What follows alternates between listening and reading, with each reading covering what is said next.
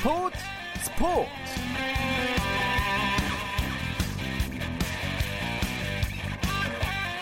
안녕하십니까 스포츠 스포츠 아나운서 박태원입니다.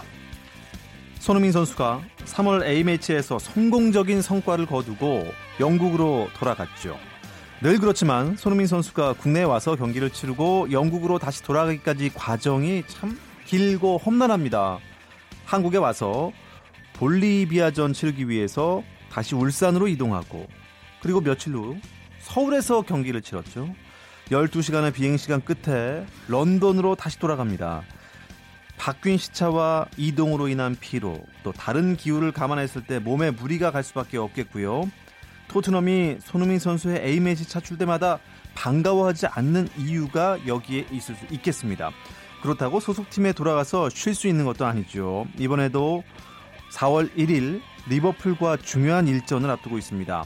팀의 핵심 중 하나인 손흥민 선수가 얼마나 빨리 이동과 시차 적응해서 회복이 중요한 상황인데 이야기 잠시 후에 나눠보도록 하겠습니다.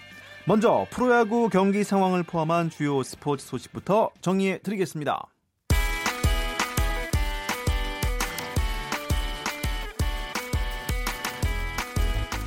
네, 오늘 프로야구 다섯 개의 경기가 순조롭게 이루어지고 있는데요. 끝난 경기는 인천에서 만난 LG 대 SK 경기밖에 없네요. SK가 이틀 연속 끝내기 승을 거두며 winning 시리즈를 달성했습니다. SK는 이재원의 끝내기 홈런으로 3대 1로 LG에 이겼습니다. 잠실에서는 키움 히어로스 대 두산 베어스의 경기가 있었는데요. 아, 지금 9회 말 현재 키움이 두산에 5대 4로 한전차 앞서 있습니다. 부산에서는 삼성과 롯데가 만났네요. 삼성이 9대 4로 롯데 크게 앞서 있습니다. 창원에서는 KT와 NC가 만났는데요. NC가 6대 2로 KT에 앞서 있고요. 광주에서 만난 한화와 기아의 경기 아, 8회까지 4대 4 팽팽한 승부였는데 기아가 8회 말 2점을 더 보태서 6대 4로 앞서 있는 상황입니다. KBL 프로농구 6강 플레이오프 경기가 한창입니다. 오늘 KT와 LG의 3차전 경기가 있었습니다. KT가 LG에게 2패를 당한 뒤에 절치부심했습니다. KT, LG의 오늘은 큰 점수차로 이겼습니다. 플레이오프 최다 아, 득점을 했네요. 103대 83으로 KT의 양국 농구가 빛이 났던 경기 결과 전해드리겠습니다. 남북 선수단이 2020년 도쿄 올림픽 때 개회식에 공동으로 입장하고 단일 팀으로 참가할 수 있게 됐네요. 국제올림픽위원회는 스위스 로잔에서 집행위원회를 열고 도쿄올림픽 때 남북 공동 입장과 단일팀 출전을 승인했고 아울러 3자 회동 때 합의대로 여자 농구와 여자 하키, 또 유도, 조정 등 4개 종목에서 도쿄올림픽 때 단일팀을 구성해 참가하도록 승인을 했습니다. IOC가 남북 단일팀도 올림픽 예선 단계부터 참가하라는 원칙을 정한 만큼 4개 종목 선수들 올림픽 쿼터를 확보하기 위해 합동 훈련으로 경기력을 끌어올릴 계획입니다.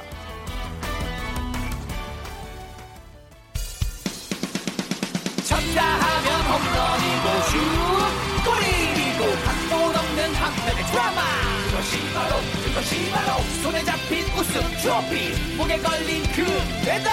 너와 내가 하나 되는 그것이 바로 그것이 바로 그것이 바로 꿈꾸던 스포츠. 꿈꾸던 스포츠. 꿈꾸던 스포츠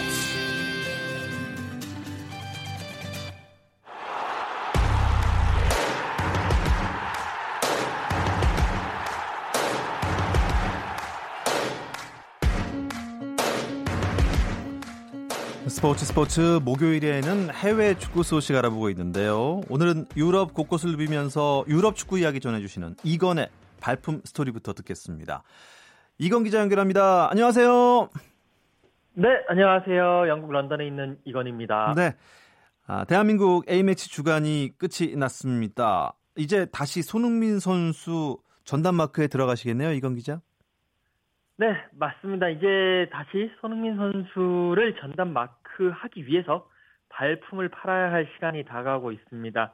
어, 토트넘은 5월 12일까지 리그 8경기 그리고 유럽 챔피언스리그 8강 2경기 등 이제 최소 10경기를 남겨놓고 있는데요. 물론 어, 챔피언스리그 더 올라가면 뭐 경기 수는 늘어날 수 있겠죠. 어쨌든 한 나흘 정도마다 한 경기씩 치르는 아주 빡빡한 경기 일정을 앞두고 있습니다. 특히 뭐 토트넘도 그렇고 손흥민 선수도 그렇고 결실을 이제 맺어야 할 시기이기 때문에 저 역시도 뭐 마음과 몸의 준비를 단단히 하고 있습니다. 네.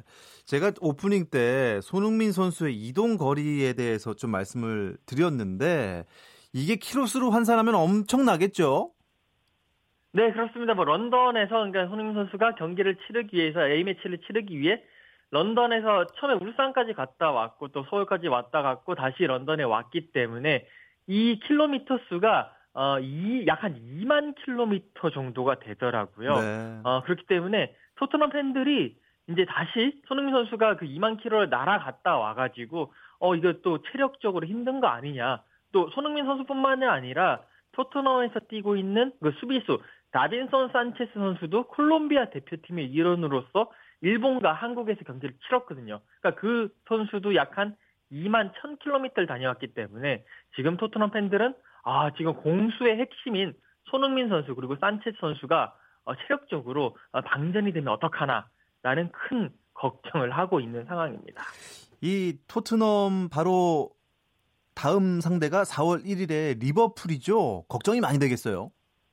네, 맞습니다. 어, 한국 시간 4월 1일 새벽 여기 시간은 3월 31일 어 이제 오후 시간인데요. 지금 리버풀이 리그 선두를 달리고 있거든요. 뭐 다른 팀보다 한 경기 더 하긴 했지만 리그 선두를 달리고 있는 강팀이고 리버풀이나 토트넘이나 리버풀은 우승 경쟁, 토트넘은 4위권 경쟁 때문에 이 경기를 분명히 승리를 해야 되는 경기입니다. 근데 문제가 토트넘이 리버풀 그 원정을 가가지고 승리를 한 게 2011년 5월 15일이 마지막이거든요. 그러니까 8년 정도 동안 한 번도 승리를 못했던 그 경기장에서 경기이기 때문에 어, 토트넘 팬들 입장에서는 아, 이 경기 어떤 식으로 해야 될지 이 경기 정말 승점 3점 따야 되는데 아, 상당히 어렵다. 라면서 조금 걱정을 많이 하고 있는 상황입니다. 리버풀은 지금 어, 리그 우승을 앞두고 있잖아요. 앞으로 경기들이 무척 중요하겠습니다. 네, 맞습니다. 어, 리버풀 입장에서는 지금 리그에서 7경기가 남아 있는데 그 중에는 뭐 첼시와의 홈 경기가 있고 그다음에 뉴캐슬 원정, 뭐 사우스햄튼 원정 이런 경기들이 있습니다. 어, 지금 맨시티가 승점 차가 승점 차가 2점 차거든요. 한 경기 더한 상황에서 2점 차기 때문에 매 경기 매 경기에서 승점 3점을 확보하지 못한다면 어, 우승 경쟁에 있어가지고 조금 불리할 수도 있는 그런 상황이 되겠죠. 리버풀을 의적풀이라고 부르는데 그 이유가 뭘까요? 네, 어, 이게 한국, 이제 팬, 한국에 있는 팬들이 얘기를 하는 건데, 사실 의적이라고 하면 뭐 탐관오리라든지 부정축제자 등의 뭐 그런 강자들의 이제 재물을 훔쳐가지고 사회적 약자들을 도와주는 이제 의로운 도적이란 뜻인데, 리버풀이 사실 뭐 강한 팀들한테는 승리를 하거든요. 근데 꼭 보면 뭐 리그 꼴찌라든지 하위권에 있는 약팀들과의 대결에서 승리하지 못하고 지거나 비기면서 승점을 그러니까 강팀에서 받은 승점을 약팀들에게 나눠준다. 그래서 의적 거기에 리버풀의 풀이 붙어서 의적 풀이라는 그런 별명이 아. 생겼습니다. 뭐 리버풀은 1989년 1990 시즌 이후에 리그 우승이 없었는데 이제 그 사이에 한 어, 2위를 한 세 번 정도 했는데 그 준우승 할 때마다 우승을 이 경기만 이기면 우승을 하는 경기에서 꼭 그 약팀을 상대로 비기거나 지면서 우승이 좌절됐었거든요. 지금 이번 시즌 아까 말씀드린 대로 뉴캐슬, 사우스햄튼 이런 팀들 원정이 남아 있는데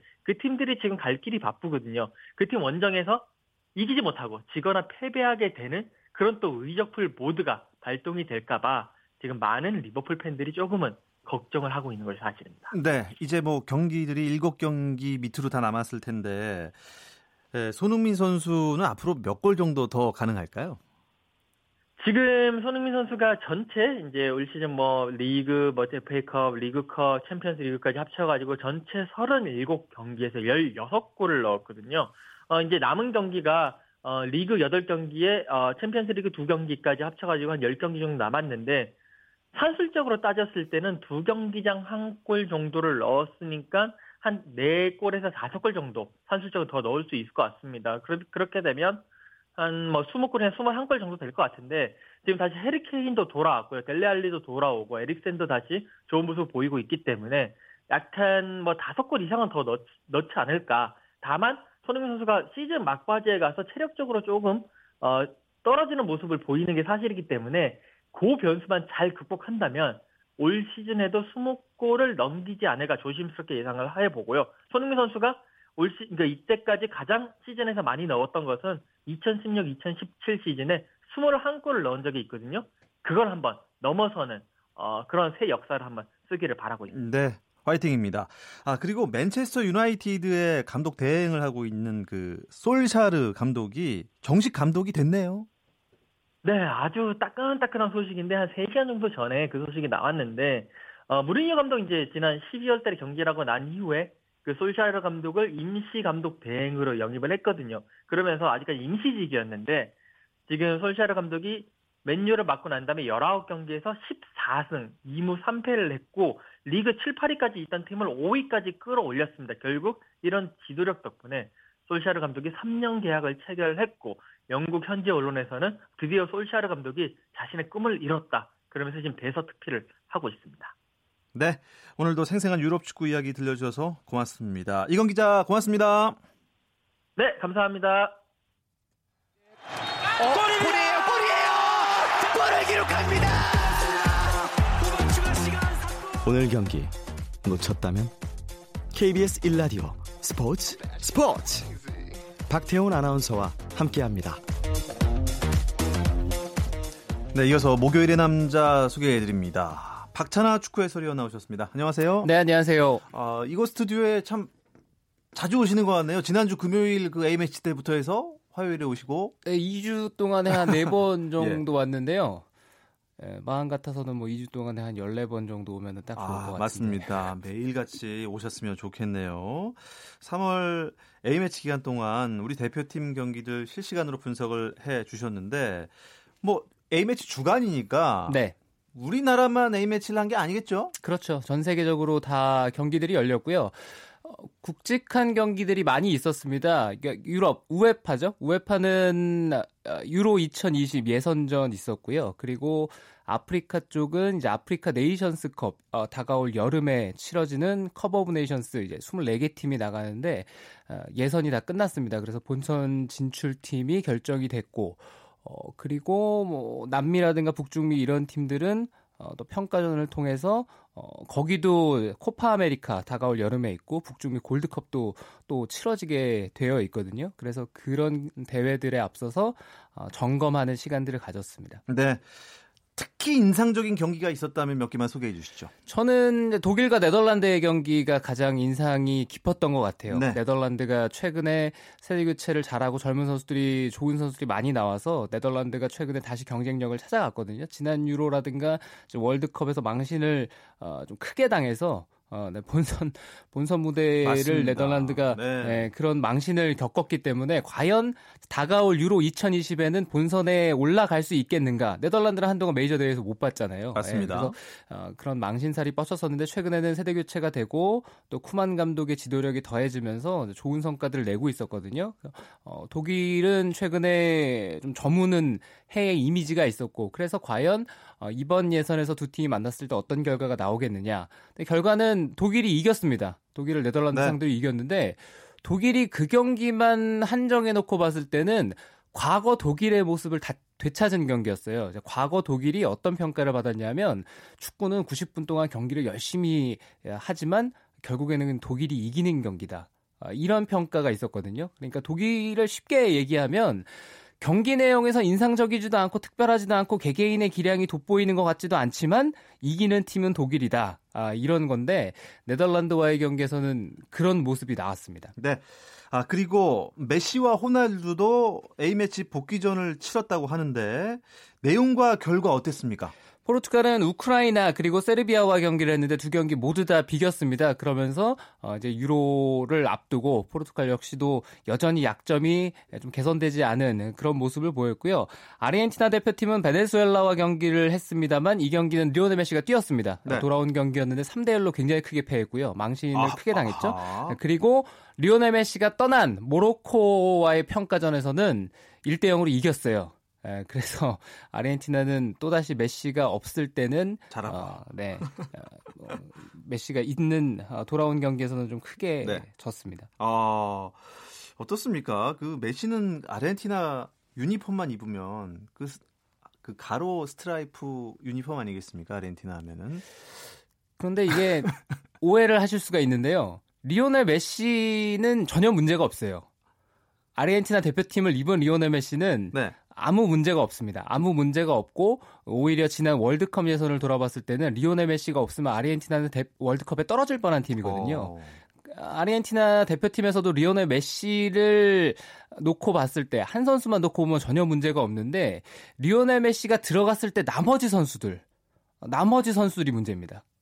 왜 그럴까요? 분석을 한번 해보시자면 어떻습니까? 이게 알 수 없어요. 알 수 없어요. 알 수가 없고 한때는 한때는 아르헨티나가 나머지 선수들이 자기가 마치 리오넬 메시가 된 것처럼 축구를 혼자서 하던 시기도 있었고요. 그런데 최근에 아르헨티나는 리오넬 메시랑 같이 뛰면은 그냥 리오넬 메시만 오매불망 바라보는 아하. 어, 리오넬 메시에 대한 의존도가 굉장히 심한 팀이 되어 버린 측면이 없지 않아 있거든요.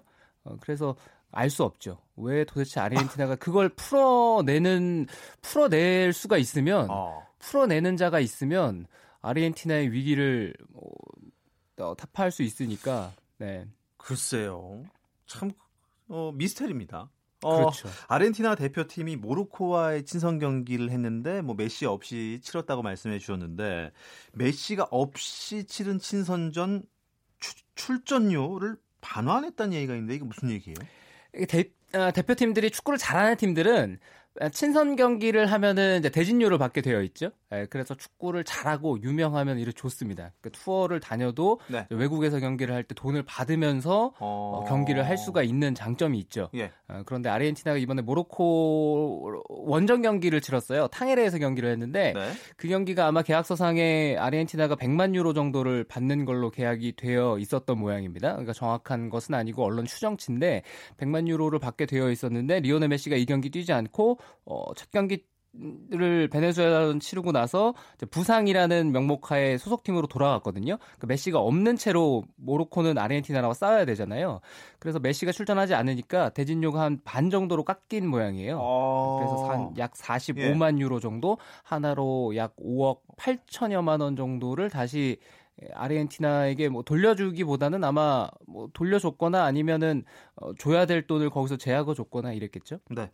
그런 뭐 조건을 걸고 계약을 하나 봐요. A 매치도. 계약서를 그렇게 써야죠. 어. 왜냐하면은 어, 그것도 이제 매치 에이전트들이 있습니다. 매치 에이전트들이 있는데 축구협회가 계약을 할 때 당연히 어, 특정 선수가 나와야지만 흥행에 도움이 되지 않습니까? 특히 리오넬 메시 같은 선수는 메시가 없는 아르헨티나, 메시가 있는 아르헨티나 그게 또 차이가 굉장히 크잖아요. 네. 네, 그런 것처럼 우리나라에 오는 팀들도 그렇고 그러니까 이런 걸 계약서를 잘 써야지 계약서에서 이런 조항을 삽입하지 않으면 어, 큰일 날 수가 있죠. 음, 그렇군요.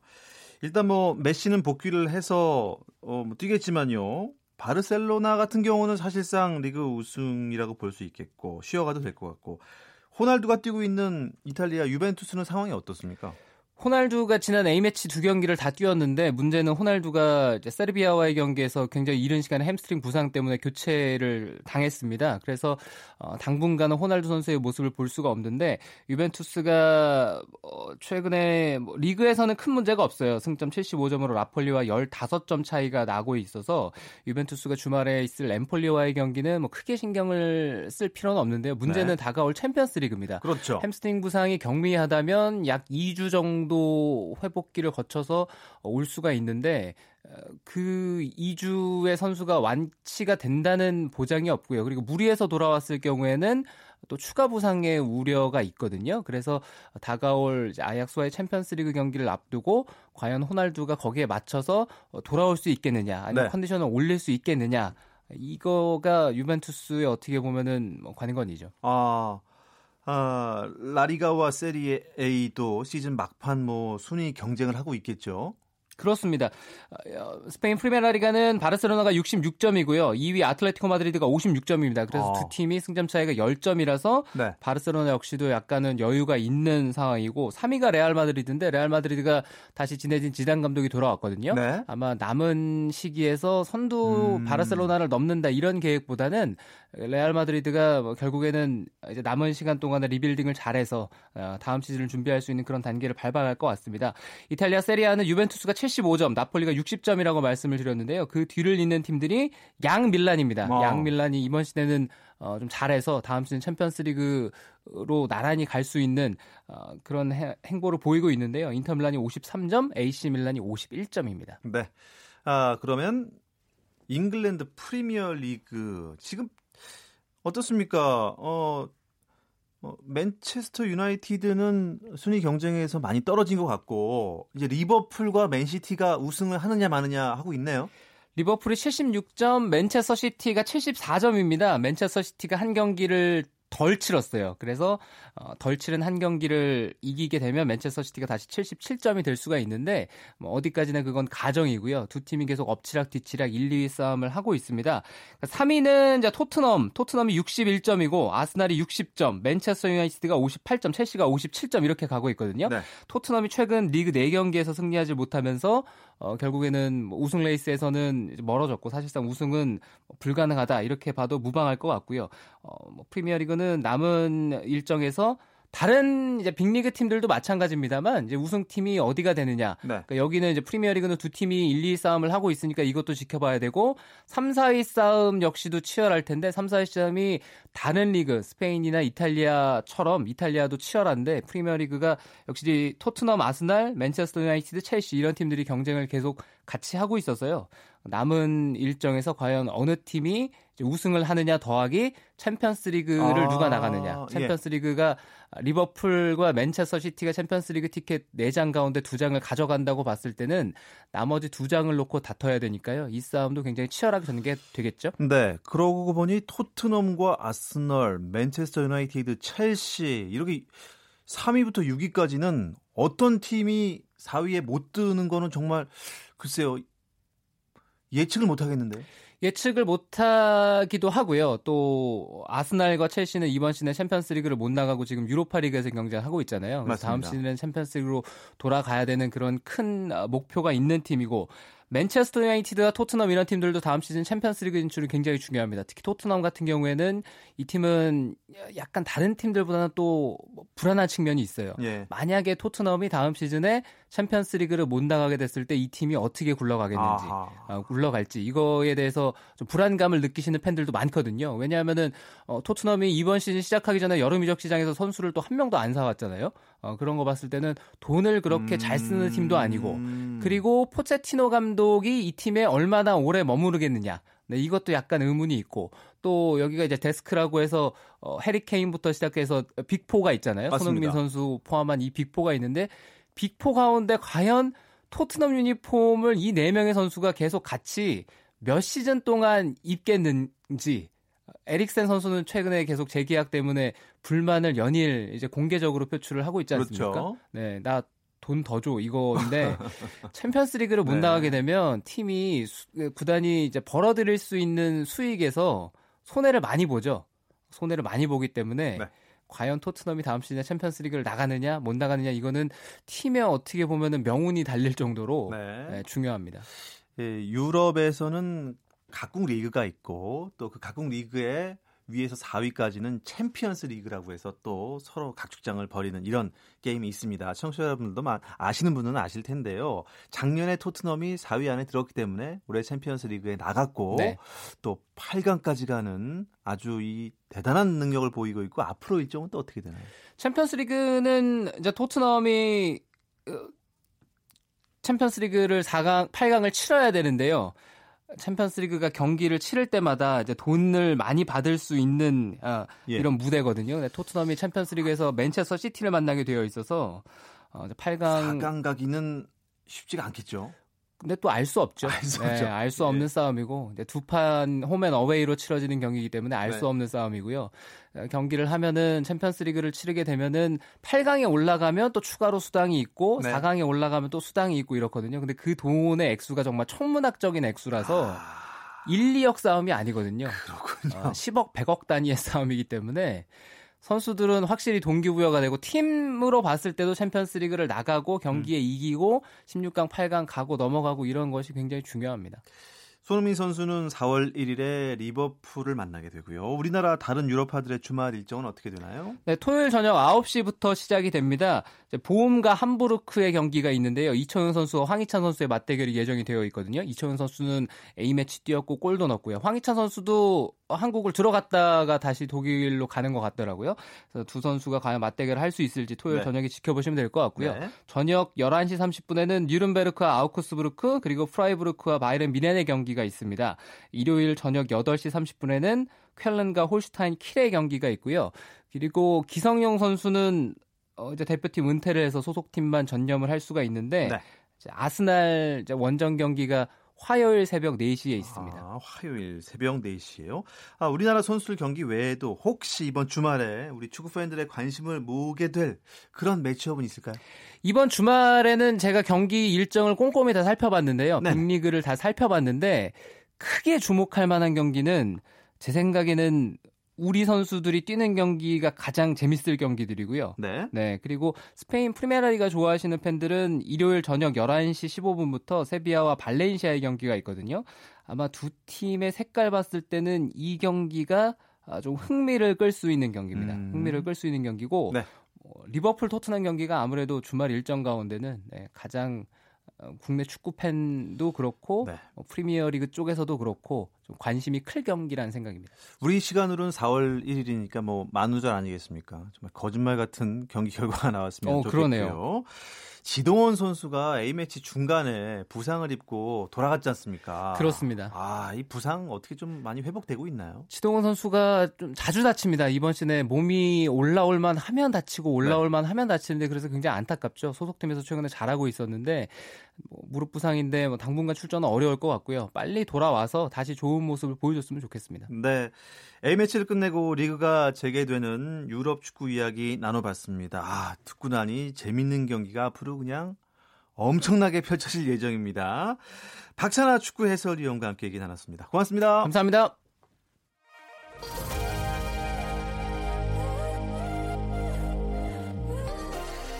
네, 오늘 스포츠 스포츠에서 해외 축구 이야기 나눠봤고요. 내일은 국내 축구 이야기 준비해서 다시 찾아오겠습니다. 아나운서 박태원이었습니다. 스포츠 스포츠